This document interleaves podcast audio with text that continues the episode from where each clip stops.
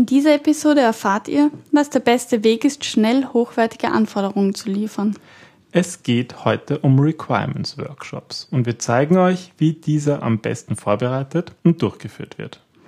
Wenn ihr wissen wollt, was eigentlich der Unterschied zwischen Workshops und Meeting ist und ob es für geparkte Themen auch einen Schrottplatz gibt, dann, dann bleibt, bleibt jetzt dran.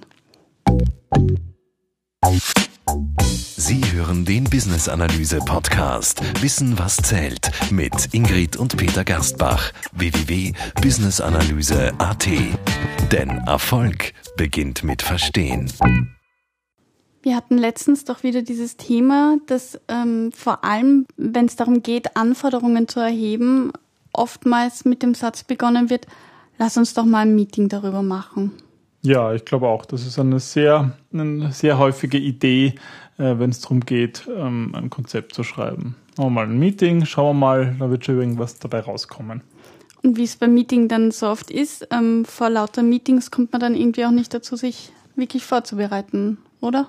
Ja, genau. Dann sagen die Leute, ah, jetzt habe ich mich leider nicht vorbereiten können und ich konnte es nicht lesen, weil ich war die ganze Zeit in einem Meeting. Ja, die Meetings von den Meetings. Gut, aber wie werden jetzt Anforderungen tatsächlich erhoben? Ja, also ich glaube mal, Meetings sind natürlich eine, ein, ein großartiger Weg, aber ich glaube, es ist wichtig, sich immer zu überlegen, ähm, was denn das für ein Typ von Meeting überhaupt ist. Und heute geht es ja um Requirements Workshops. Mhm. Und was, glaube ich, mal wichtig ist festzustellen, ist, dass ein Workshop nicht dasselbe ist wie ein Meeting. Mhm. Was ist der Unterschied? Also ich sag mal, beim Meeting, Meeting ist so ein bisschen vielleicht auch der, der verallgemeinerte Begriff. Erstens würde ich mal sagen, das Meeting ist kürzer. Also ja, klassische Meetings sind halt ein, zwei Stunden lang. Äh, alles, was länger ist, ist dann meistens eh schon zu viel für die äh, jeweilige Unternehmenskultur. Das heißt, Meeting ist zwei Stunden, sagen wir mal ungefähr.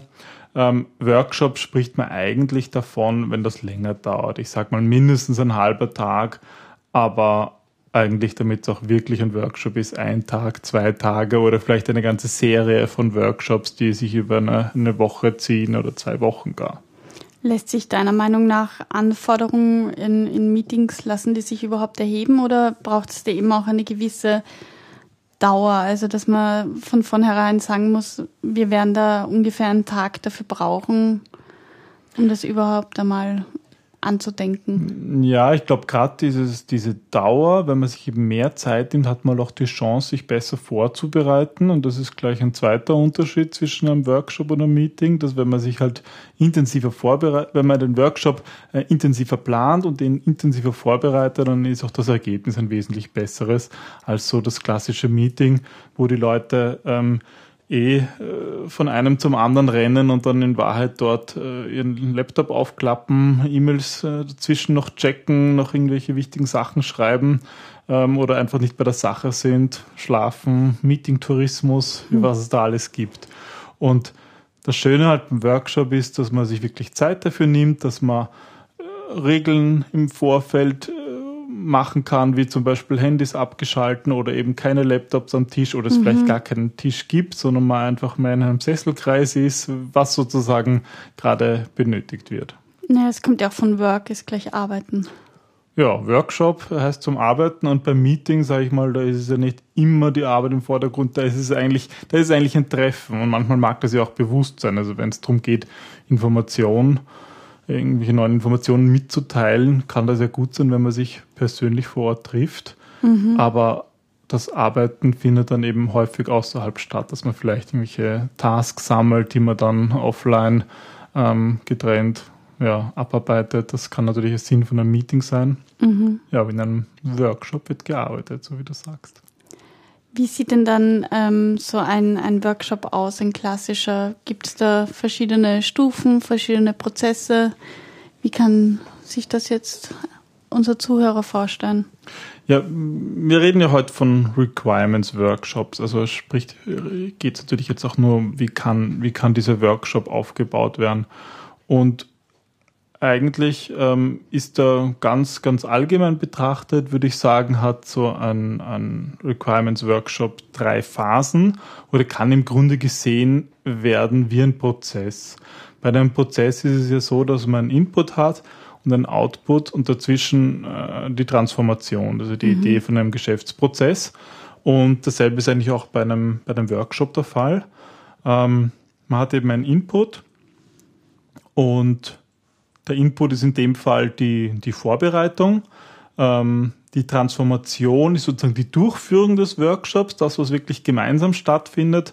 Ja, und der Output wird dann im Rahmen ähm, einer Nachbearbeitung ähm, zu, in, ein, in ein verwertbares Ergebnis ähm, gebracht. Und da sieht man schon ganz klar, das ist halt ganz wichtig, diese, es gibt eine Vorbereitungsphase, es gibt den eigentlichen Workshop, die Durchführung und es gibt eine Nachbearbeitungsphase, mhm.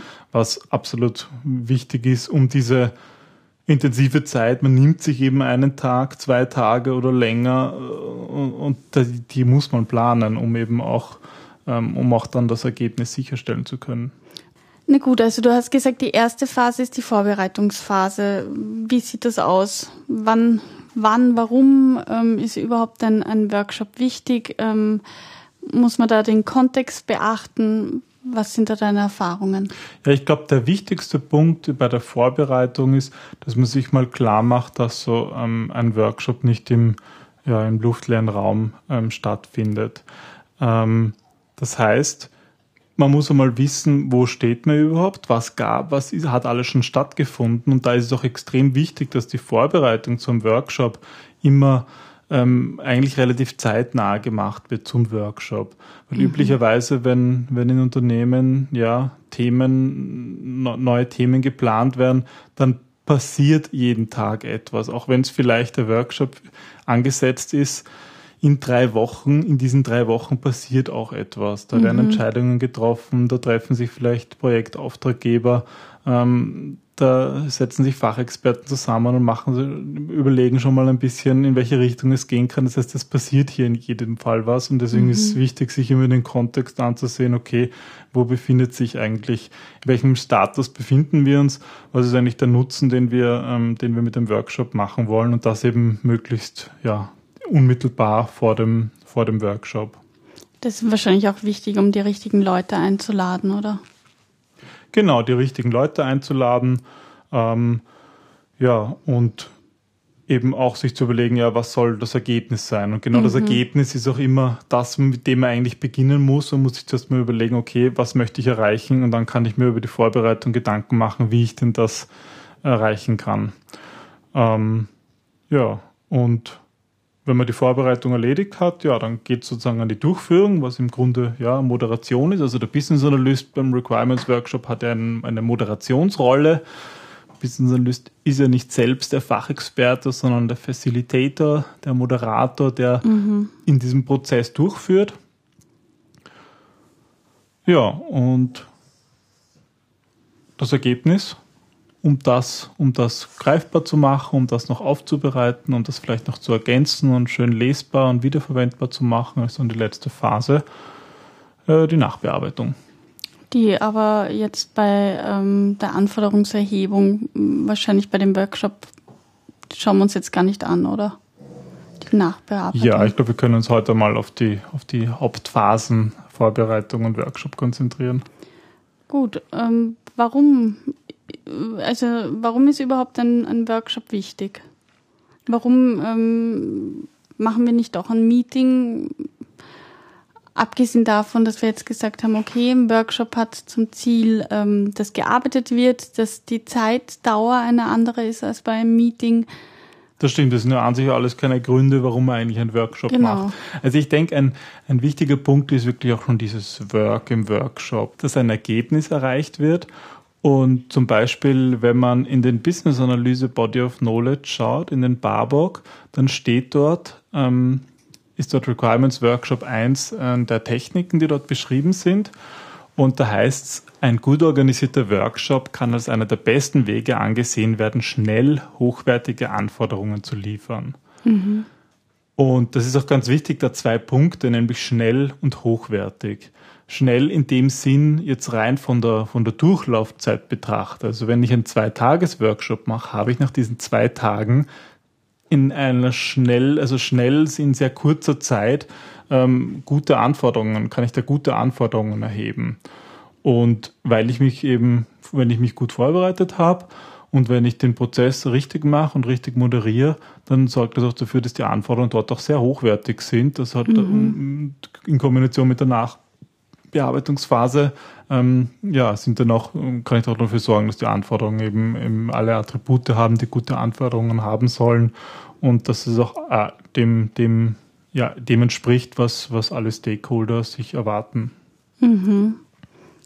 Also ist sozusagen ähm, die Vorbereitung des Nonplusultra, um da jetzt auch wirklich zu einem qualitativ guten, guten Output zu kommen. Ja, absolut. Ich denke, alles, was man da in die Vorbereitung steckt, zahlt sich mehrfach aus, weil dann einfach in dieser Zeit ähm, dass, dass das Maximum ja, herausgeholt werden kann. Und das ist irgendwie auch das Schöne beim Workshop, ähm, dass man einfach sozusagen als, als Gastgeber dieses Workshops, als Organisator, ähm, da einfach einen, ein, ein, ein Setting schafft, wo einfach was passiert, wo einfach mhm. ähm, alle eingeladen sind, wenn man sich im Gedanken macht, äh, wer soll eigentlich eingeladen sein.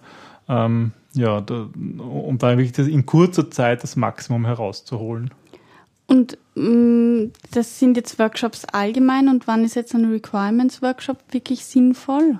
Ich sag mal, wann, wann, wann setzt man die eigentlich ein? Ja, ähm, tendenziell würde ich sagen, wenn es um komplexe um komplexe Themen geht, nämlich vor allem dann, wenn mehrere Personen eigentlich, wenn das Wissen verteilt ist über mehrere mhm. Personen.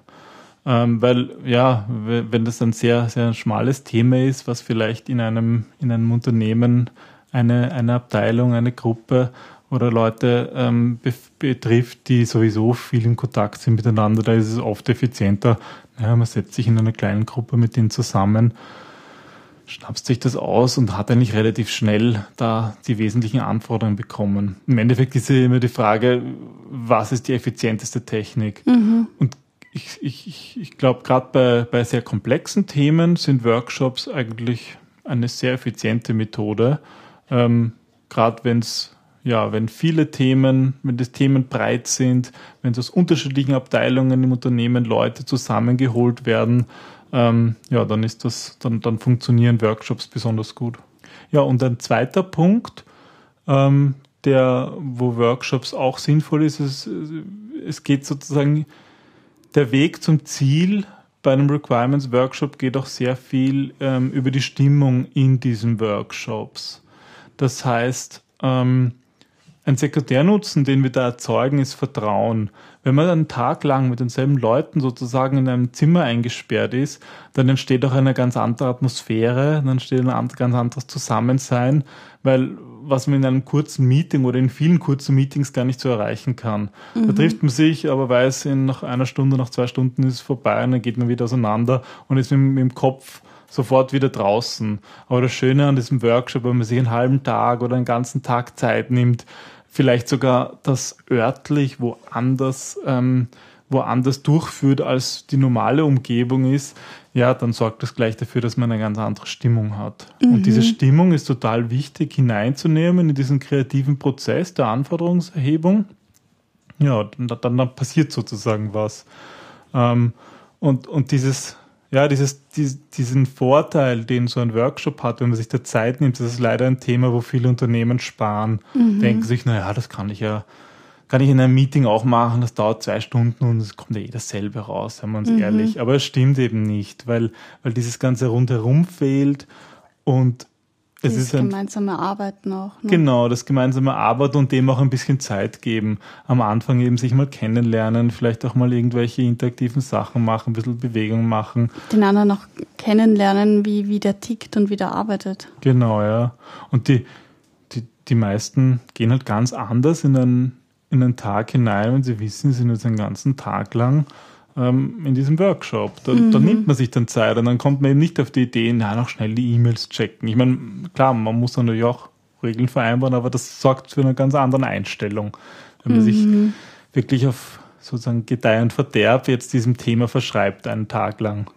Es ist also Sparen ist ähm, für die Unternehmen jetzt auch fehl am Platz, weil ähm, diese Investition sich dann auch auszahlt, die Zeit zu, zu investieren und da Vertrauen aufzubauen, weil das wird ja dann auch nachhaltig sozusagen in, in weiteren Workshops, in der weiteren Arbeit dann fortleben, oder? Ja, die, diese, du hast vollkommen recht, diese Investition zahlt sich wirklich aus und wir haben halt immer wieder die Erfahrung gemacht, dass man sich oft einfach nicht die nötige Zeit nimmt. Da denkt man, man ist schneller und es ist eh alles klar und man braucht nicht drüber reden und man nimmt sich eben nicht die Zeit, sich einen Tag oder zwei Tage hinzusetzen. Ich will jetzt gar nicht von einer ganzen Woche sprechen. Ähm, aber im Endeffekt wäre man wesentlich schneller gewesen und hätte wesentlich viel mehr Zeit und auch Geld gespart, wenn man das gescheit macht und sozusagen sich mal wirklich einen Tag Zeit nimmt, am besten sogar nicht in der normalen Arbeitsumgebung, sondern irgendwo in einem Seminarhotel oder mhm. irgendwo auswärts, wo wirklich dieser der Blick von außen. Der Blick von außen, dieser Break drinnen ist und man sozusagen da hm, frisch und fokussiert vor allem ja, an die Arbeit im Arbeitsalltag geht. steckt. Genau, ja. Ja, das ist, finde ich, total wichtig. Also, ähm, wir haben gesagt, wir sind jetzt bei der Vorbereitung von einem Requirements Workshop und nehmen uns ungefähr einen Tag Zeit. Aber wer wird jetzt eingeladen? Ich glaube, das ist das absolut das wichtigste Thema, zu wissen, die richtigen Leute da im, im Workshop zu haben. Und ich glaube, das ist auch gleich wieder ein Punkt, der, der auch die Frage beantwortet, wann ist überhaupt ein Requirements Workshop sinnvoll? Mhm. Und das ist vor allem dann, wenn, wenn, wenn das Wissen sehr stark verteilt ist. Ich habe es auch vorhin ein bisschen mit den Abteilungen schon, schon angesprochen. Das heißt, wenn das Wissen verteilt ist und wenn eigentlich erst durch die Kollaboration dieses verteilten Wissens das, das eigentlich Wertvolle entsteht, dann ist der Requirements Workshop sinnvoll. Das heißt, da geht es darum, eben die richtigen Leute dann einzuladen. Und idealerweise hat man davor schon eine, eine Stakeholder-Analyse gemacht, eine Stakeholder-Analyse aus der Sicht der Business-Analyse, also sprich, ähm, welche Personen tragen etwas bei, ähm, in, zur Business-Analyse, also zur Erhebung der Anforderungen, wer muss informiert werden, wer könnte hier beraten. Ähm, da hatten wir ja eh auch schon einen Podcast darüber, über die Stakeholder-Analyse, wo du das eigentlich auch schön erzählt hast, wie man da überhaupt zu den richtigen Stakeholdern kommt. Ne? Genau, ja, das, das, das können wir jetzt gar nicht genauer eingehen. Ähm, das kann man hm. ja dort nachhören. Ähm, also das ist, glaube ich, ein, ein, ein wichtiger Ausgangspunkt der Stakeholder-Analyse und da, da kann man eigentlich gleich nochmal festhalten, dass wir dort eher schon gesagt haben, dass das auch etwas Lebendes ist. Man kommt ja auch nach und nach immer noch drauf, ähm, wie man vielleicht noch vergessen hat bei den Stakeholdern. Mhm. Das zeigt sich hier auch. Also idealerweise, also häufig ist dann so in der Vorbereitung vom Workshop, ähm, kommt man drauf, hoppla, den habe ich ja vergessen, der Stakeholder-Analyse. Also das, das ist ja ein lebendes Dokument und das zeigt sich da auch schön. Mhm. Ähm, ja, und da geht man ide idealerweise durch, um die richtigen Leute ähm, einzuladen. Und ähm, schätzungsweise in einem komplexeren Projekt, wie viele Leute sind das? Kann man da irgendwie, also ich weiß, mit Zahlen ist das halt, es kommt darauf an, wie groß das Projekt ist, aber ab wann ist eine Gruppe zu klein für einen Workshop und ab wann ist es einfach nicht mehr effizient, weil es zu viele sind? Hast du da Erfahrungen? Also ich würde sagen, ähm, es beginnt so ab einer Gruppengröße von fünf Personen oder mhm. so, aber das ist schon wirklich das unterste. Sonst, sonst ist einfach diese, diese, diese Interaktion nicht da. Und dann ist auch der Workshop oft gar nicht sinnvoll. Also mit mhm. weniger Leuten, ja, da trifft man sich einfach. Und, und, und da kann man auch mehr in einem Arbeitsmodus drinnen sein und, und auch sich über ein Blatt Papier beugen oder über einen Computer und was machen. Mhm. Das heißt, ich sag mal so ab fünf Personen und nach oben hin ja, mit mehr als 15 Personen wird es dann auch schwieriger, weil es dann eigentlich nicht mehr möglich ist, alle Meinungen einzufangen. Mhm. Da kann man natürlich dann in, in, mit Teilgruppen arbeiten, ähm, aber das ist dann eigentlich schon wieder was anderes. Also ich würde sagen, das ist so die Obergrenze mit ungefähr 15 Teilnehmern. Also 5 bis 15 ist eine ganz gute Zahl. Genau. Hm. Ja, und das da das ist dann auch immer so die Frage, wenn, wenn wir vorhin schon über den Nutzen gesprochen haben, ähm, was, das, was es dann eigentlich bedeutet vom Aufwand her. Und da kommen wir nochmal eigentlich auf das zurück, dass ein Workshop eben eine sehr effiziente Art und Weise ist, ähm, Anforderungen zu erheben. Und ich habe da so eine Grafik im Kopf, die werden wir vielleicht dann noch in den, in den Shownotes reinstellen, ähm, dass, dass es sinnvoll ist, sich mal wirklich zu überlegen, ähm, wo fließt eigentlich Zeit rein? Mhm. In welchen Teil in dem Workshop? Mhm. Wir haben ja gesagt, wir haben die Vorbereitung, wir haben die Durchführung und wir haben die Nachbearbeitung. Und klassischerweise, zum Beispiel, wenn wir jetzt einen Workshop haben mit, mit zehn Personen, mhm. ähm, könnte man zum Beispiel ein Beispiel annehmen. Mm, wir haben zehn Personen plus zwei Leute, die den Workshop vorbereiten und nachbereiten. Mhm. Zwei Business Analysten, die halt mhm. das, das, diesen Requirements Workshop ähm, planen. Und wenn man das auf der Zeitachse aufdreht, aufträgt, ist zum Beispiel sind zwei Tage lang, äh, sind zwei Personen lang äh, einen Tag mit der Vorbereitung beschäftigt. Jeweils? Jeweils, ja. Mhm. Also hat man sozusagen zwei äh, Personentage in die Vorbereitung investiert und vielleicht genauso zwei Personentage in die Nachbereitung. Okay. Und an dem Tag, wo der Workshop stattfindet, hat man sozusagen zwölf Personentage investiert. Mhm. Und in Summe ist das eigentlich ein, ein, natürlich eine, eine hohe Anzahl, gerade während der Durchführung, die, die zwölf Personen, aber in Summe haben wir halt 16 Personentage, was eigentlich nicht viel ist. Das ist mhm. eigentlich das, äh, ungefähr das Pensum von ein bisschen weniger als, als einem ganzen Monat. Ähm, aber das Ganze in drei Tagen. Das heißt, mhm. in drei Tagen und äh, ich habe vorhin schon gemeint, dass es sinnvoll ist, die Vorbereitung auch sehr knapp vor dem Workshop zu machen. Also man kann im Grunde wirklich innerhalb von drei Tagen extrem mit einer hohen Qualität gute Anforderungen und eben sehr schnell eben in drei Tagen verwirklichen. Mhm. Und da hat man den Kontext geklärt und die Vorbereitung richtig gemacht. Man hat Nachbe die Nachbearbeitung fertig, also wirklich auch hochwertige Ergebnisse, die sich auch sehen lassen, die man herzeigen kann. Vielleicht schon ähm, ein, ein, ein Start von, von, von Anforderungslisten, von Dokumenten. Ja, und das Ganze in drei Tagen. Also das ist sozusagen der Hauptpunkt. Warum sich, sich das auszahlt. Genau, ja. Okay. Ähm, was, was ist jetzt eine Grundvoraussetzung? Also wann würdest du sagen, ist ein Workshop erfolgreich und ähm, ja, was bedarf es da? Was soll das Ergebnis sein? Ich glaube, wichtig ist, ein, ein, gemeinsames Ziel zu haben, was man eigentlich erreichen will in diesem Workshop. Mhm. Und das ist, das ist, denke ich, extrem wichtig, ähm, dass man, dass sich darüber alle im Klaren sind. Und das heißt auch, dass man auf jeden Fall in der Vorbereitung sich eigentlich als erstes Gedanken machen muss, ja, was soll man eigentlich, was will man eigentlich erreichen? Mhm. Also sozusagen rückwärts planen, schauen, was soll das Ergebnis sein mhm. und dann zu schauen, okay, können wir das hier erreichen?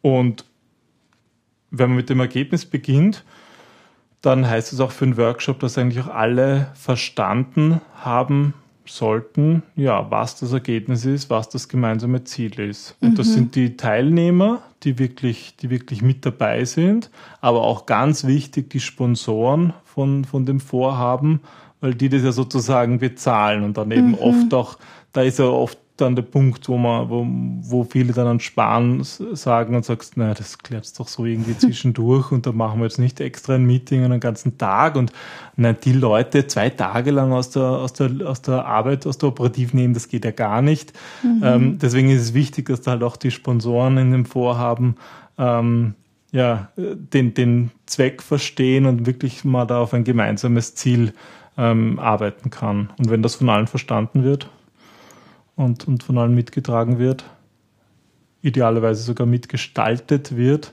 mhm. also sozusagen an der, an der, ein bisschen an der Vorbereitung auch involviert sind, ja, dann glaube ich, ist das schon mal äh, die beste Voraussetzung, dass der Workshop erfolgreich wird. Na gut, du hast gesagt, dass ähm, man bei der Vorbereitung auch schon überlegen soll, was das Ergebnis ist, was der Output ist. Ähm, Gibt es verschiedene Arten von Workshops ähm, im Requirement? Also bei der Anforderungserhebung?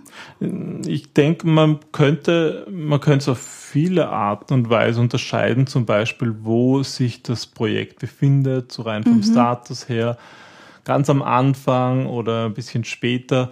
Ich glaube, ein, ein, eine wichtige Möglichkeit, das zu unterscheiden, ist so, ist so von der Flughöhe, wo, wo wir uns befinden, mhm. ähm, bei der Flughöhe in unseren Anforderungen. Ähm, zum Beispiel, womit man starten könnte, wenn es noch nicht einmal ein Projekt gibt, wenn es eigentlich äh, ein Thema gibt und das, die Frage ist, okay, die Business-Analyse, in welche Richtung soll es überhaupt gehen, äh, wäre so ein, so ein Ziele-Workshop wo man okay. mal ganz grob Projektziele erarbeitet, zum Beispiel mit Projektsponsoren oder eben auch mit, mit, mit, mit Führungskräften, mit entsprechend mit dem Management.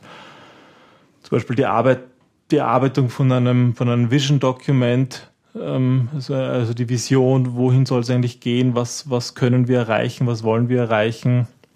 Eine, eine Project Charter von einem Projekt, sowas, dafür könnte man einen Workshop machen mit den mhm. entsprechenden Personen, gut durchgemischt äh, das von allen, von allen Sichtweisen etwas einfließt. Das wäre eben so ein Ziele-Workshop. Mhm. Und ein, eine Stufe ähm, ähm, tiefer wäre zum Beispiel ein Scoping-Workshop. Ähm, das könnte man nennen, wenn es darum geht, Subziele von diesen großen Projektzielen zu identifizieren mhm. ähm, oder vielleicht ein bisschen detaillierter schon zu schauen, ähm, was sind Annahmen, die wir, die wir vorfinden, wie schauen die Umwelten aus, Projektumwelten oder auch außerhalb vom Unternehmen. Ähm, wenn es schon konkret darum geht, zum Beispiel ähm, IT-Support ähm, in diesem Projekt ähm, zu bauen, könnte man ähm, ja, zum Beispiel Use Cases hier mache, eine Übersicht, mhm. was für Use Cases, also, also welche Anwendungsfälle gibt es überhaupt? Okay. Was soll ich mit meiner, was will ich mit meiner Software, ähm, die ich, wenn das schon feststeht, was will ich damit eigentlich machen? Was, mhm. was, was, wie kann ich interagieren mit dieser Software? Mhm. Also wir haben jetzt Ziele-Workshops, wir haben den Scoping-Workshop. Ähm, was gibt's noch? Ja, dann gehen wir noch eine Stufe weiter runter. Ähm, da sind wir jetzt dann wirklich schon bei den Anforderungsworkshops. Und auch hier könnte man sogar noch zwei unterschiedliche Granularitätsstufen unterscheiden. Vielleicht ein Workshop, um jetzt ausgehend von, von bekannten Projektzielen, Subzielen, Annahmen, ähm, ein Anforderungsworkshop, ein grob Anforderungsworkshop, wo man zum Beispiel ausgehend von diesen Use Case Beschreibungen, die vielleicht im Workshop davor stattgefunden haben, ähm, die Use Cases ähm, beschreibt, eben den, den Ablauf von jedem Use Case, was sind Vorbedingungen, was sind Nachbedingungen oder sich Szenarien überlegt mhm. in der echten Welt, wie schaut das aus, sich Beispiele sucht, mit Personas arbeitet und andere, andere Requirements Engineering Techniken anwendet. Und was ist dann der Unterschied zum detaillierten Anforderungsworkshop, wenn du sagst, es gibt verschiedene Abstufungen dabei? Na, ich sage mal, am untersten Ende ähm, sind dann vielleicht wirklich schon ähm, Profis äh, von, den, von den Implementierungsexperten mit dabei. Aus der IT zum Beispiel kann man sich Gedanken machen über ein Domänenmodell oder man entwickelt vielleicht im Workshops schon, schon Prototypen, irgendwelche Detailabläufe. Ich denke, der wichtigste Unterschied ist dann, dass ausgehend davon, was eigentlich das Ziel ist, dass man dann die richtigen Leute auch einlädt. Das heißt, es ist immer wichtig bei den verschiedenen Workshops das Ziel. Was will ich eigentlich wirklich erreichen? Input, Output. Aber mit dem Output beginnen, oder? Kann genau, man das so genau, sagen? Genau, wenn man den Output kennt, da muss man sich eben im Klaren sein, auch was ist das Ziel und auf welcher Ebene befinden wir uns eigentlich. Ist eigentlich eine ganz logische Sache, aber wenn mhm. man sich mhm. das bewusst macht, hilft es halt enorm, die richtigen Leute einzuladen und dass dann auch alle mit der richtigen Erwartungshaltung hineingehen. Mhm. Ja, du hast vorher gesagt, ähm, die richtigen Leute und dass es die Mischung ausmacht. Wie mischst du? Ähm, also was ich immer gut finde, ist, wenn, wenn die Gruppe nicht zu homogen ist. Mhm. Ähm, weil das einfach dann dazu, da, dazu führt, ähm, dass oft keine neuen Ideen drinnen sind. Mhm. Ähm, das heißt, es ist oft gut, wirklich auch in, gerade in diesem Workshop, da, da, da, passiert ja etwas durch diese Interaktion. Mhm. Das ist so, wo sozusagen die Summe mehr ist als die einzelnen, das Wissen der einzelnen Leute, weil einfach da Bausteine zusammengesetzt werden. Deswegen ist es auch gut, wenn das nicht zu homogen ist, die Gruppe. Und gerade zum Beispiel ein Fehler, der häufig gemacht wird, ist jetzt bei der, bei der bei der ersten Phase, die ich, die ich vorhin gesagt habe, so beim Ziele-Workshop, wo es um Projektziele geht, der wird halt meistens wären operative ähm, Mitarbeiter, die, die, die, die wirklich in, im Tagesgeschäft operative Tätigkeiten machen, werden oft ausgeklammert. Das ist eine mhm. Sache, das schnappt sich dann, ähm, schnappt sich das Management aus, weil sie definieren ja die Projektziele, aber das ist halt dann, hat, dann fehlt oft die Bodenhaftung. Mhm. Und da ist, da ist einfach oft gut, in einem Workshop auch jemand dabei zu haben, der das auch tatsächlich macht. Das Wie ist dann zwar manchmal mühsam für die Leute, weil man kann immer so schön abstrakt denken, sondern mhm. aber wird halt auf die, ja, auf die Realität ähm, zurückgebracht, auf die, auf die Tatsachen. Und das kann extrem ja, befruchtend sein, dass im Workshop auch eigentlich etwas rauskommt, was man danach auch verwerten kann. Also würdest du End-User einladen, oder? Zum Beispiel, ja. ja. Mhm. Und Fachexperten? Ja, Fachexperten, die halt wirklich tief drinnen sind. Natürlich immer auch mit, mit, mit Maß und Ziel, weil gerade auf einer hohen Flugebene muss man natürlich auch abstrakt denken und das, das ist oft schwierig, wenn man ja gerade davor einen kniffligen Fall zu lösen hatte. Ähm, in der Kundeninteraktion, dass man da halt sozusagen da raussteigt. Aber deswegen, wir sind ja auch in einem Workshop, wo man mhm. sich den mhm. ganzen Tag Zeit nimmt, wo man wirklich ähm, ähm, sozusagen einen Schritt herausgeht aus seiner normalen Arbeit. Da funktioniert das dann auch. Okay, und der Business Analyst, den hast du als ähm, Facilitator beschrieben. Äh, ist der fürs Protokoll ähm, notwendig oder, oder wie sieht das da aus? Ja, das ist so ein bisschen, das ist so ein bisschen der Wunderpunkt. Ähm, ich sag mal, früher sind, also früher gab es vielleicht bei uns gar nicht den Begriff der Business-Analyse, aber das waren halt oft so die, die Protokollanten. Okay. So eine undankbare Aufgabe. Eine undankbare Aufgabe, sagen, ja. ja. So die, die so die, ja, die das Protokoll schreiben, hm. die alles mitschreiben, was die Fachexperten da so haben. Und da werden halt so die Anforderungen diktiert. Der schreibt mhm. brav mit und nach, nachher eben die Nachbearbeitung und dann ist es noch hübsch und dann ist es fertig.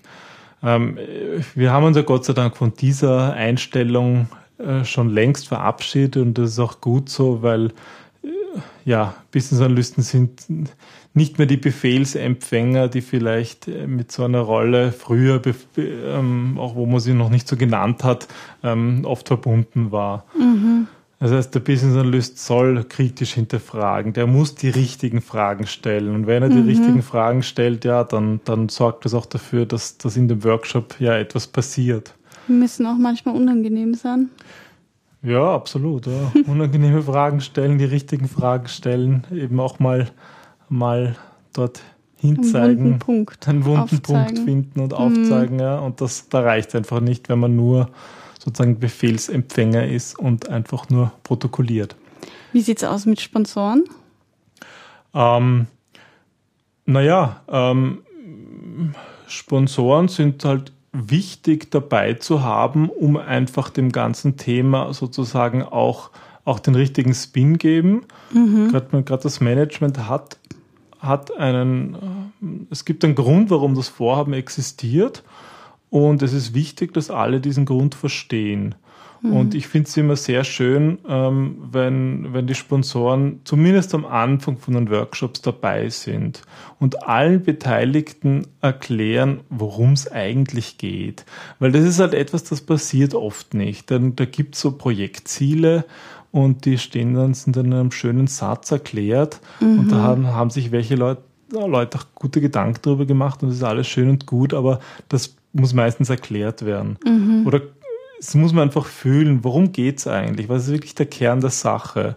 Und das ist natürlich großartig, wenn dann ein, ein, ein, ein der Sponsor äh, eben äh, aus dem Management vor Ort ist, sich auch die Zeit nimmt. Deswegen ja, eine ganze Zeit dabei. Also wenn es um ein, um ein High-Level-Ziele-Workshop geht, dann werden da nur die, die, die Auftraggeber sein mhm. oder fast nur.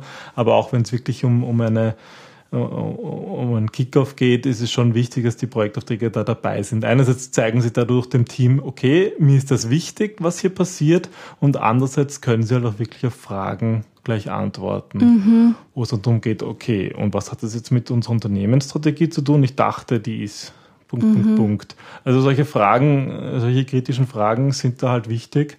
Ähm, ja, manchmal, manchmal muss man halt aufpassen, gerade wenn Führungskräfte auch dann im Workshop dabei sind, ähm, dass die den Workshop nicht auch stören und, und selbst in so die Falle tappen, alles wissen zu wollen und zu wenig, wenig zuzulassen. Mhm, mh. Also wir haben jetzt ähm, im Workshop eingeladen den ähm, End-User, den Fachexperten, den Sponsor, dann ist der ähm, Moderator dabei. Wie sieht's aus mit den ähm, Umsetzungsexperten? Ja, Umsetzungsexperten. Ähm, dem Entwickler? Ja, also das ist ja so auch ein Begriff aus dem, aus dem BABOK, diesen Implementation Subject Matter Expert oder eben Umsetzungsexperten zu Deutsch, ähm, ist oft sehr, sehr hilfreich, wenn auch wirklich Leute dabei sind, die jetzt zum Beispiel, wenn es um IT-Systeme geht oder auch um, um, um, um, um Spezialprozesse, ähm, wenn da auch wirklich Leute dabei sind, die da mit der Umsetzung zu tun haben. Zum Beispiel mhm. eben Entwickler oder irgendwie System Engineers, die, die mit dem System ähm, speziell zu tun haben. Ähm, die bringen oft so ein bisschen diesen, diesen Realitätscheck rein und sorgen dafür, dass, dass die Anforderungen nicht abdriften weil was man halt oft erlebt, ist, dass in den Workshops dann große Ziele, ähm, große Anforderungen gestellt werden und sich dann aber herausstellt, die lassen sich vielleicht gar nicht umsetzen. Mhm. Gerade wenn, wenn man in, in Vorhaben ist, wo die, wo die Budgetsituation sehr eng ist, also jetzt eher auf einer niedrigeren Flugebene schon, mhm. ist es hilfreich, da so diesen, diesen Reality-Check zu haben und und sicherzustellen, dass da jetzt nicht irgendwelche Anforderungen kommen, die einfach unrealistisch sind, dass sie umgesetzt werden. Da ist dann gut, wenn Umsetzungsexperten mit dabei sind, die einfach ein Gefühl dafür haben, okay, was kann denn das kosten? Und dann können sie gleich sagen, nett hätten wir auch gern, aber das haben wir letztes Jahr schon probiert und das kostet eine mhm. Million und ihr wisst, das wird gar nicht möglich sein. Mhm. Also die Mischung macht es eigentlich möglich. Genau, ja. Und das muss man immer abwägen, was, was ist das Ziel, was will man mhm. eigentlich erreichen und, und was ist dann sinnvoll. Mhm. Ja, das klingt logisch. Das heißt, ähm, wie du am Anfang schon gesagt hast, die Vorbereitung ist das Nonplusultra und die Zeit, die man in Vorbereitung steckt, die äh, bekommt man auch tatsächlich als bare Münze wieder ausbezahlt. Genau, ja. Ich überlege gerade, ob wir alle Teilnehmer durch haben. Ähm, was mir noch einfällt zum Moderator ist, ähm, dass ich, ich habe es vorhin in dieser Zeitaufstellung auch ge, ge, gemacht, ähm, der was sinnvoll ist, wenn man extra Protokollanten hat. Mhm. Ähm, wenn sozusagen Hast einer eh sich gesagt, auf die ja. Moderation konzentrieren kann und ein zweiter wirklich das Protokoll führt und vielleicht auf dem Flipchart zeichnet oder einfach gewisse Dinge einfach so mitschreibt. Das mhm. ist oft gut, wenn man das trennen kann. Ähm, Dann kann sich da einer richtig einlassen auf das Thema und, und muss nicht irgendwie, genau. ah, das muss ich noch schnell aufschreiben. Also ich sag mal, ein erfahrener Business Analyst wird auch beides gleichzeitig können, das Moderieren und Mitschreiben. Ähm, mich macht zum Beispiel auch gern, dass man wirklich auch mit dem am Beamer gleich was projiziert und dort mhm. mitschreibt. Aber das bringt natürlich auch wieder ein bisschen Interaktion hinaus. Das hat dann mehr mhm. so diesen mhm. Arbeitscharakter und weniger diesen Workshop-Charakter. Also es hat so Vor- und Nachteile, aber idealerweise eigentlich eigentlich zu zweit. Okay. Ähm, was was gibt es an, an Hausaufgaben, die man im Vorfeld erledigen kann bei der Vorbereitung? Ja, also glaube ich ein ganz wichtiger Punkt. Ähm, was nicht passieren sollte, ist, dass man dann im Workshop draufkommt, puh, jetzt fehlt uns eigentlich Information. Wir haben zwar die richtigen Leute, mhm. aber auch die können nicht immer alles auswendig wissen. Und genau da ist es wichtig, diese Dinge im Vorfeld zu klären, da muss man auch fast wieder zurücknehmen. Da ist dann, wenn man mit der Vorbereitung einen Tag vorher beginnt, ist es vielleicht schon zu knapp, also wenn solche Daten notwendig sind. Mhm. Ähm, das heißt, wenn es darum geht, ähm, irgendwelche, irgendwelche Daten über das Problem zu sammeln, da muss man vielleicht Reports fahren und vorher diese Daten sammeln. Ähm, das heißt, das sind so Hausaufgaben, die man auf jeden Fall vor dem Workshop sich überlegen muss, braucht man irgend sowas. Ähm, vielleicht auch ja, irgendwelche Listen oder ähm, alte Projektunterlagen, wo einfach schon gewisse Dinge geklärt sind. Das hilft einfach enorm, wenn man, wenn, wenn da alle ihre Hausaufgaben machen und diese Dinge ja, vorbereiten. Ähm, das heißt natürlich, dass die Arbeit ja schon, schon vor dem Meeting eigentlich beginnt. Auch ein bisschen für die anderen Teilnehmer. Vom Workshop. Genau, vor dem, ah, vor dem Workshop natürlich, ja. Jetzt, wo wir den schönen Unterschied haben zwischen Workshop und Meeting. Genau. Gut. Ähm, wir haben gesagt, dass das Ganze besteht aus drei Phasen. Vorbereitung, Durchführung und Nachbereitung. Die Vorbereitung haben wir jetzt soweit. Wir haben alle Hausaufgaben erledigt, sagen wir. Wir haben die richtige Mischung an Personen zusammengestellt. Dann könnte man eigentlich sagen, dass es losgeht, oder? Genau. Das heißt, wir sind jetzt bei der Phase der Durchführung. Wie sieht die aus? Also der erste Schritt und der allerwichtigste Schritt bei der Durchführung des Workshops, sprich es ist 9 Uhr in der Früh, der Workshop hat begonnen, ist ein gutes Klima zu schaffen für einen perfekten Start in diesen Tag.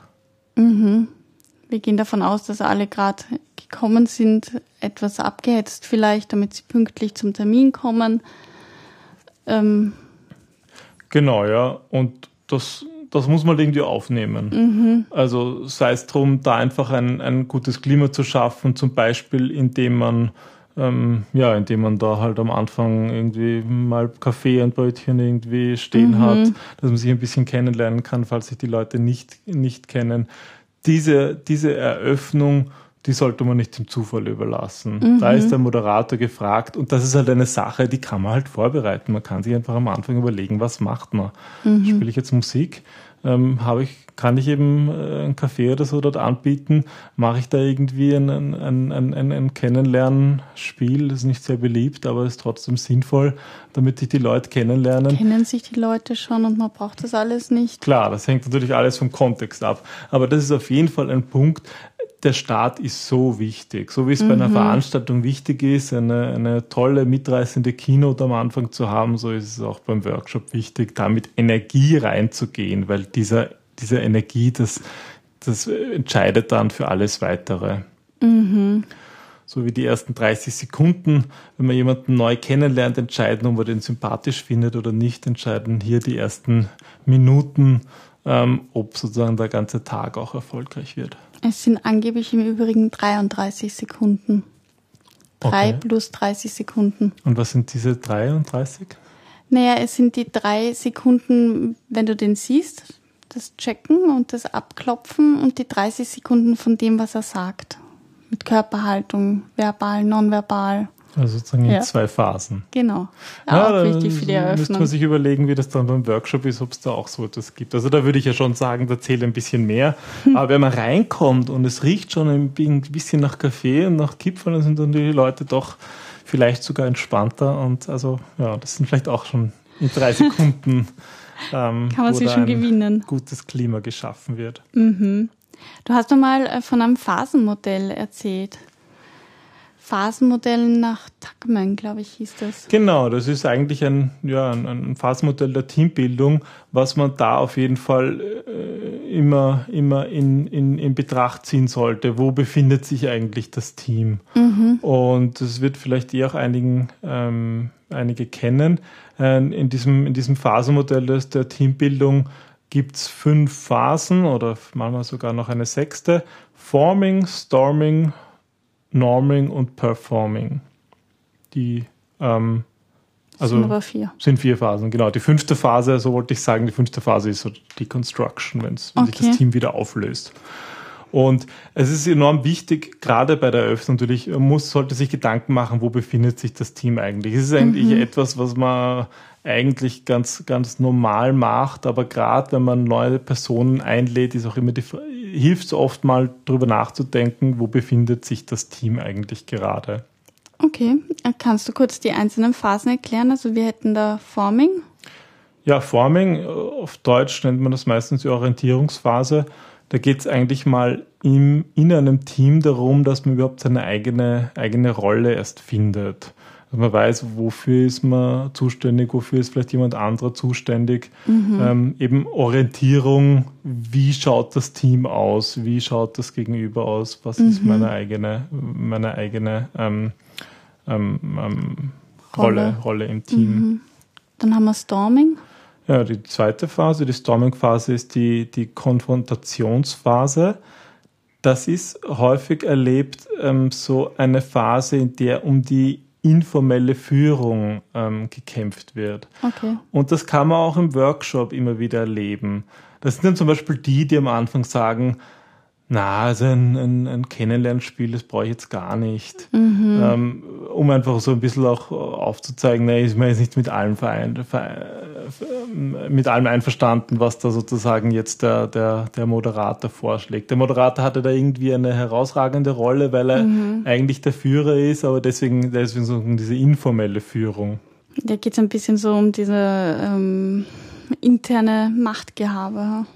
Ja, genau, ja. Also da geht es doch drum, ja, wer hat da jetzt tatsächlich was zu sagen? Wer ist da wichtig? Und das ist natürlich, äh, das ist, das ist etwas, mit dem muss man natürlich auch spielen können in diesem Workshop. Deswegen haben wir viele Leute eingeladen, auch aus unterschiedlichen Schichten, mhm. ähm, aus unterschiedlichen Abteilungen, um einfach da dieses, diesen Mehrwert zu bringen. Aber das bedeutet natürlich, das ist jetzt eine neue Zusammenstellung und eigentlich auch innerhalb eines Workshop-Teams, auch wenn sich das vielleicht nach, nach einem Tag wieder auflöst, auch da kann man eigentlich diese Phasen erleben.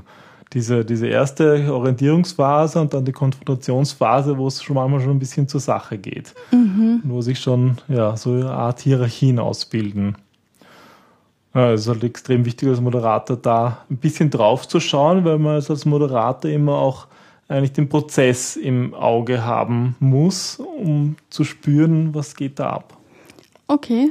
Und ähm, wenn, wenn das geklärt ist, also wenn der Kampf um die informelle Führung, nennen wir das mal so, geklärt ist, dann? Ja, dann kommen wir zur Norming-Phase. Das ist die Kooperationsphase. Das ist die Phase, wo man hoffentlich sich ähm, möglichst lange aufhält. Hm. Weil da ist dann das Vertrauen da und wenn das Vertrauen da ist, dann ermöglicht das, ähm, ja, ermöglicht das äh, erst, einmal, erst einmal überhaupt Arbeit. Und die, die wichtigste Phase, also in der sollte man sich dann eigentlich die ganze Zeit aufhalten, ist dann die Performing-Phase. Also das ist wirklich die Arbeitsphase. Das tatsächliche Arbeiten. Genau, ja. Wo eigentlich wirklich die gesamte Energie in die Bewältigung der Aufgabe gesteckt wird. Mhm. Das heißt, eigentlich ist ja der Moderator in den ersten zwei Phasen besonders gefragt, oder wo es dann in der Eröffnung darum geht, okay, ähm, äh, um, um die Kooperation, also um, um die Orientierung und um die Konfrontation. Genau, ja, in den ersten Phasen viel wichtig. In den, ich sag mal, in der letzten Phase kann man sich dann eigentlich zurücklehnen, wenn alles glatt mhm. läuft. Da muss man, da ist der Protokollant dann gefragt, weil dann geht's ratatatat und da geht's dann nur noch drum, ähm, ja, dass die die Ernte einzufahren. Hm. Das klingt schon besser, ja. Also ähm, in der Durchführung haben wir jetzt die Eröffnung und dann die Interaktion oder wie sieht das sozusagen nach der Eröffnung aus? Wie geht's weiter? Ja, ähm, im Grunde können wir eigentlich auch hier die, die, diesen ganzen Moderat Moderationsprozess eines Workshops in, in, in, in drei Phasen sehen. Eben, ja, es beginnt mit der Eröffnung, ja, und dann kommen einzelne Interaktionen, einzelne Methoden, die man anwenden kann. Und das hängt natürlich stark davon ab, was ähm, das Ziel ist. Was das Ziel ist, natürlich. Mhm. Da kann man jetzt natürlich nichts sagen. Es gibt eine Menge an Techniken. Ähm, ich hoffe, wir werden auch noch viele von diesen Techniken in unserem Podcast vorstellen. Ähm, ja, wir hatten eh schon Stakeholder-Analyse nochmal, wäre so ein Beispiel. Aber wenn es darum geht, ähm, zum Beispiel ähm, Geschäftsregeln zu, zu, zu definieren, gibt es eben Business Rules Analysis oder wir hatten Use Cases schon erwähnt, wenn man Probleme zu Lösungen finden will, eine Root Cause Analysis ähm, oder wenn, wenn Ziele, Projektziele gemacht, ähm, gefunden werden sollen, Scope Modeling. Also da, allein im Barbox sind viele solche Techniken definiert, auf die wir jetzt nicht alle werden eingehen können. Mhm. Und also das ist schon eine Sache, die sollte man sich natürlich im, im, in der Vorbereitung überlegen, was will man denn da eigentlich machen. Wobei auch da würde ich sagen, manchmal muss man dann halt auch umdisponieren und im Workshop doch einen anderen Weg gehen. Also flexibel bleiben und auf die Interaktion interagieren. genau, ja, was, was eigentlich passiert und welche, welche, ja, welche was eigentlich, was eigentlich im Workshop wirklich passiert. Da, aber da ist halt auch wichtig, also gerade diese Überlegung, was man eigentlich macht, welche, wie die Interaktionsphase aussieht, ähm, die bestimmt halt auch die, die sollte man wirklich relativ kurzfristig festlegen, weil wenn, wenn man das drei Wochen vorher plant und eine Woche davor gibt es noch ein wichtiges Gespräch mit einem Projektauftraggeber, mhm. dem Ganzen ein bisschen eine andere Richtung gibt, dann wäre es schade drum. Also das wirklich kurz vorm Workshop sich überlegen oder zumindest kurz vorm Workshop nochmal noch mal anschauen, ähm, ob man jetzt tatsächlich ähm, ja, die richtigen Techniken ausgewählt hat. Aber du hast das eigentlich eh schon ähm, angedeutet, so wie man plant und denkt, so kommt das eh nie. Und wo Menschen sind, ähm, gibt es Emotionen, da gibt es äh, Bedürfnisse, aber da gibt es eben auch verschiedene Ebenen, oder? In denen wir uns jetzt da befinden. Es gibt die Sachebene, auf der diskutiert wird, die Metaebene, die Inhaltsebene, manchmal auch die Beziehungsebene. Ja, also ich glaube, der Moderator muss alle diese Ebenen in der menschlichen Interaktion im Blick haben. Mhm. Und mir hilft da das Modell, ähm, was, was hier drei Ebenen sich anschaut. Und da kann man sich eh schön einen, einen, den Meetingtisch vorstellen. Ähm, der, der am, am, am Tisch sozusagen in, unserem, in unserem Workshop ähm, ist die Sachebene, klar. Da wird alles offengelegt. Klar, da redet man halt über die Sache, da erhebt man Anforderungen, da sagt mm. man, redet man über Prozesse, da redet man über, über, die, über die Organisation, über das Unternehmen, über die Ziele. Ähm, klar, das ist irgendwie so das Ziel, was wir eigentlich haben. Aber was halt extrem wichtig ist, ist, dass der, der, der Moderator des, des Requirements Workshops nicht nur diese Ebene im Blick hat oder eigentlich sogar diese Ebene am wenigsten. Mhm. Weil, wir haben ja vorhin gesagt, der, der Business Analyst in diesem Workshop, der ist der Moderator. Das heißt, der ist nicht der Experte für die Sache, ähm, sondern der ist eigentlich der Experte für den Prozess. Mhm. Das heißt, bei der Sachebene sollte sich der Business Analyst eher raushalten äh, und dafür auch die, die zwei anderen Ebenen im Blick haben. Mhm. Und wichtig ist da die Metaebene, also sozusagen die Ebene über dem Ganzen, über dem Ganzen, über das, über der Sachebene. Und das heißt eben den Prozess dieses Workshops. Mhm. Sprich, der Business Analyst muss sich immer im Klaren sein, was ist das Ziel unseres Workshops. Und mhm. das muss immer präsent sein, weil es passieren Dinge, es passieren Dinge im Workshop, es, es kriegt vielleicht einen neuen Dreh, möglicherweise verrennen sich auch die Leute einfach, weil, weil, weil die Stimmung gut ist. Das kann auch ins Gegenteil überschwappen, dass man draufkommt, hoppala, wir wollten eigentlich ein Scoping machen und jetzt sind wir schon urtief drinnen in einem Thema. Es ist so total spannend und alle machen mit, aber unser Ziel war ein Scoping. Mhm. Und da muss halt der Moderator immer diese, diese Metaebene im Blick haben, wo befinden wir uns im Prozess mhm. und das da halt steuernd eingreifen. Mhm. Ja, und dann die, die dritte Ebene, das ist sozusagen unterm Tisch. Unterm Tisch. Der Hund. Ja, und so, sozusagen die versteckte Ebene, die man nicht ganz mhm. offensichtlich mhm. sieht. Und das kann zum Beispiel sein, gibt es Teilnehmer, die irgendwie eine Hidden Agenda haben oder persönliche Themen, was jetzt einfach sein kann, wenn irgendwie einfach eine schlechte Laune hat. Mhm.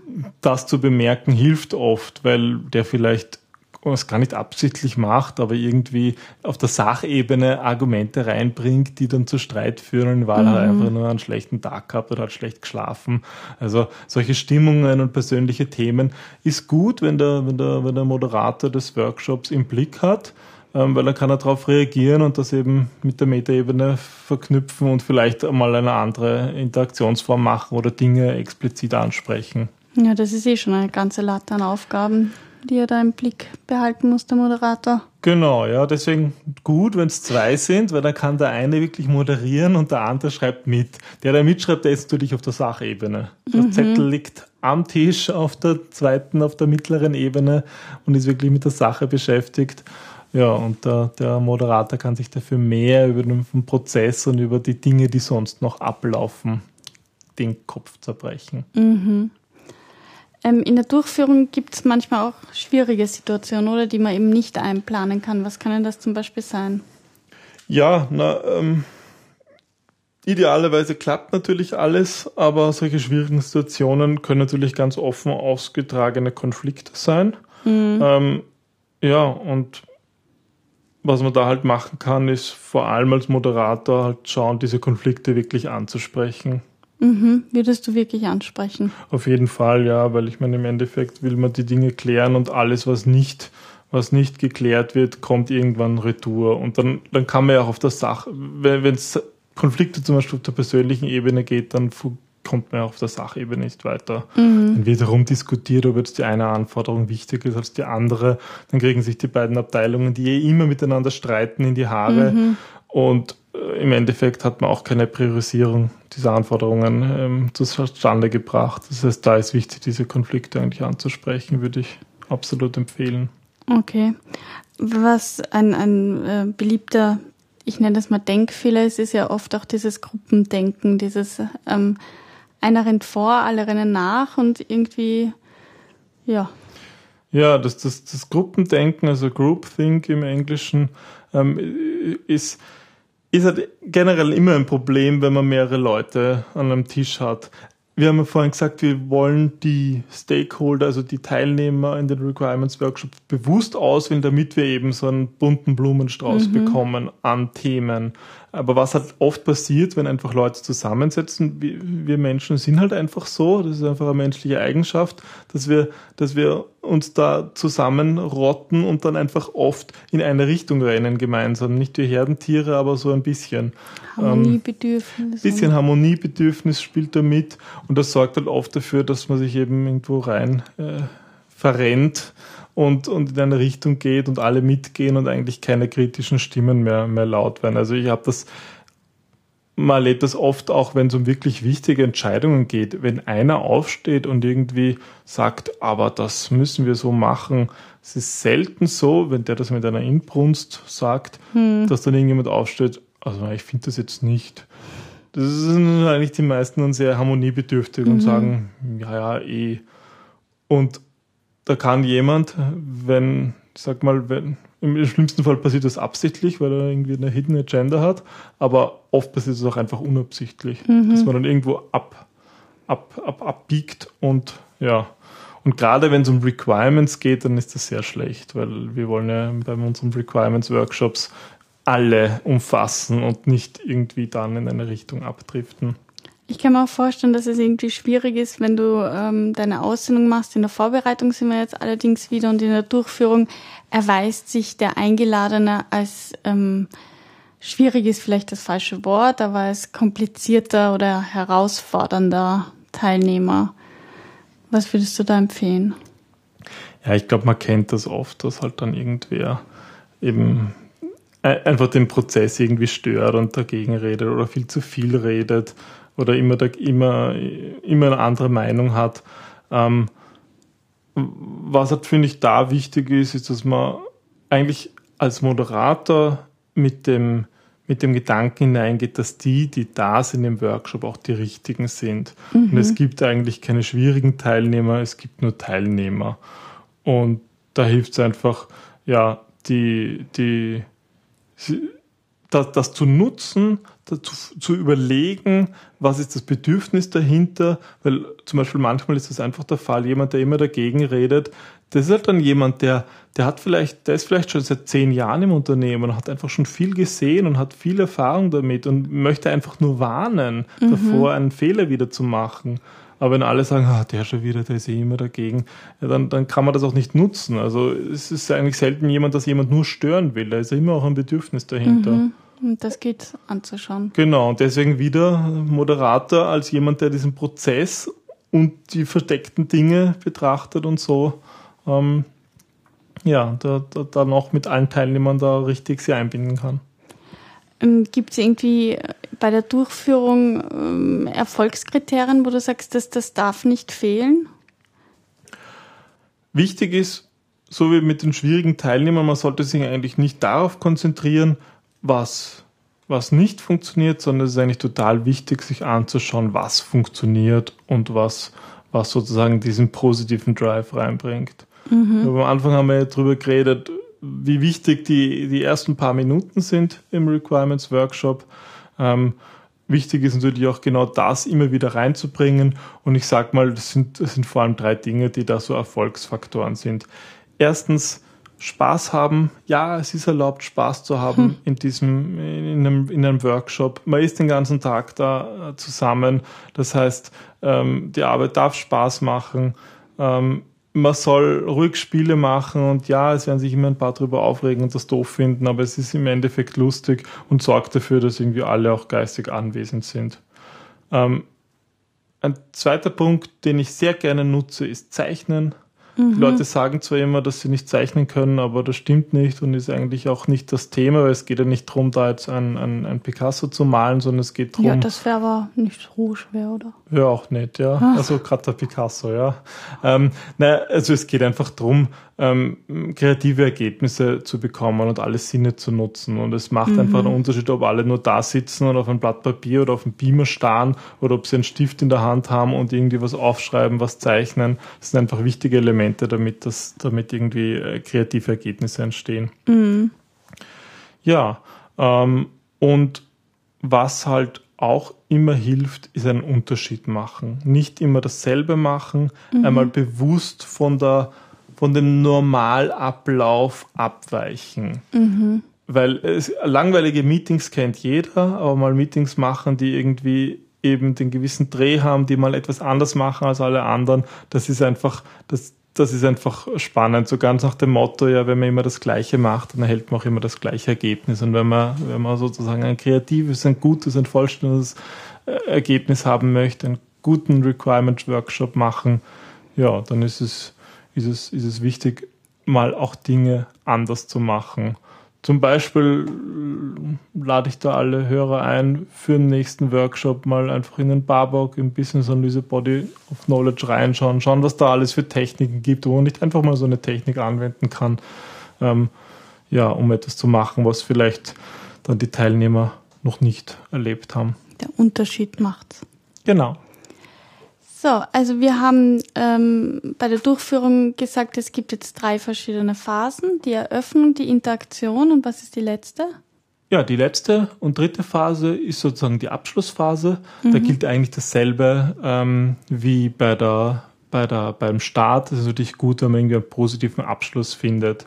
Und ähm, das sind drei Dinge, die ähm, meiner Meinung nach wichtig sind. Ähm, und zwar testen, parken und äh, die Retrospektive. Ähm, testen meine ich jetzt damit, wir haben ja ähm, einen Requirements Workshops gemacht, um Anforderungen zu erheben. Wir haben ganz am Anfang den Output definiert, was ist eigentlich das Ergebnis, was ist das Ziel, was wir erreichen wollten.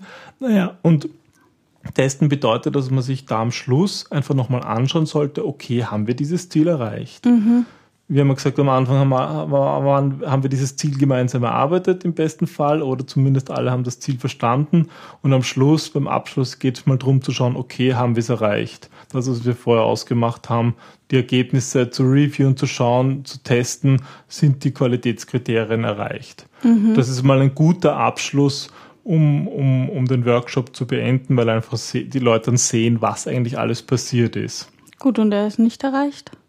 Naja, alles, was man, was man nicht erreicht hat, da muss man halt sagen, gut, der Workshop ist ein Workshop, man hat sich einen Tag Zeit genommen, das ist in Ordnung und deswegen alles, was nicht fertig ist, das kommt sozusagen auf den Parkplatz. Okay. Also dieser Parkplatz ist etwas, was man eigentlich die ganze Zeit mitführen kann. Idealerweise hat man während des ganzen Workshops einen Flipchart irgendwie auch in der Ecke stehen, mhm. wo wann immer irgendwelche Themen kommen, die jetzt nicht reinpassen, die zwar wichtig sind, aber nicht zum Ziel, Ziel vom Workshop passen, dass man die da am besten aufschreibt auf diesem Parkplatz, damit sie einfach nicht vergessen werden. Mhm. Und damit man sie auch im, in der Interaktionsphase, ähm, dass sie sozusagen, dass man nicht, nicht irgendwo abbiegt in eine Richtung, die man gar nicht braucht. Die kann man dort reinschreiben. Naja, und alle Dinge, die sozusagen noch nicht die Qualitätskriterien entsprechen, die kann man am Ende. Die werden geparkt. Die werden geparkt, um sie einfach dann wieder wieder, wieder auf beim nächsten Workshop oder am nächsten Tag oder wann auch immer wieder aufgreifen zu können.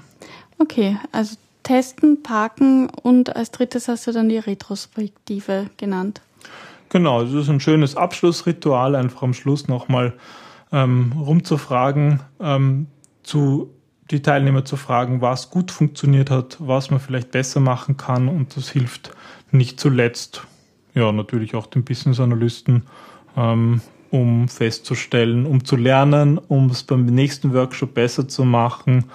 Und ich glaube, das ist eine, eine, eine, nette Geste, die dann auch die Teilnehmer sozusagen dem Moderator mitgeben können, ähm, dass der sozusagen ein, ein, eine Lernerfahrung hat und mhm. das nächste Mal einfach die Dinge noch, noch besser machen kann. Okay, was mir noch einfällt ähm, zu den drei Sachen testen, parken und Retro Retrospektive. Wie sieht denn das aus? Ähm, wer, wer sagt denn, okay, das haben wir jetzt geparkt ähm, und, und wie geht es dann weiter mit dem Parkplatz? Gibt es dann einen Folgetermin oder ähm, ist das dann die Aufgabe des Moderators, der diesen Workshop ähm, geleitet hat, dass der nochmal sagt, okay, wir haben da auf dem Parkplatz etwas Wichtiges stehen lassen, wir brauchen jetzt einen neuen Termin oder ja. Ja, ich sag mal, es ist wichtig natürlich, dass, dass die Themen im Parkplatz dann irgendwie auch aufgegriffen werden. Wobei, das möchte ich gleich wieder zurücknehmen, für die Fälle, wo man ähm, eigentlich den Parkplatz während dem Prozess nutzt, um einfach mühsame Themen wegzubekommen, mhm. wenn zum Beispiel halt ein, ein, ein also ein schwieriger Teilnehmer mhm. unter Anführungsstriche, wenn der halt immer mit seinem Lieblingsthema kommt. Das ist natürlich eine nette Möglichkeit, das auf den Parkplatz zu stellen, um, ähm, um, um dann zu sagen, okay, wir kümmern uns eh drum, aber man kann es halt dann im Endeffekt doch vergessen. Also okay. das kann man auch ganz bewusst einsetzen. Aber prinzipiell sollte man natürlich diese also Themen Parkplatz aufgreifen. Mit einem Schrottplatz. Ja, sozusagen, ja. Boah, fies. Ähm, aber da da ist natürlich dann in der Nachbereitung Zeit, die Dinge zu sammeln nochmal und zu sagen, okay, was ist, was ist alles übrig geblieben. Gut. Das heißt, ähm, wir haben gesagt, wir schauen uns die Eröffnung und äh, also die, die Vorbereitung und die Durchführung des Workshops an. Die Nachbereitung werden wir einen eigenen Termin machen. Das wird jetzt, glaube ich, auch das Thema sprengen. Ja, wir haben ja doch schon jetzt eine Zeit lang gesprochen. Genau. Ja, und da sind dann noch viele andere Techniken gefragt. Ähm, wie man eigentlich solche Themen richtig, wie man Anforderungen richtig formuliert. Genau, aber da ging es ja jetzt um Requirements Workshop und wir hoffen, ihr habt da viel mitnehmen können, viele Inputs erhalten. Würde uns auch interessieren, welche Erfahrungen ihr dazu gemacht habt oder Genau, welche Techniken funktionieren, genau. was so die Tipps und Tricks sind für Moderatoren. Da freuen wir uns natürlich über Feedback. So ist es. Dann bis zum nächsten Mal. Tschüss. Tschüss.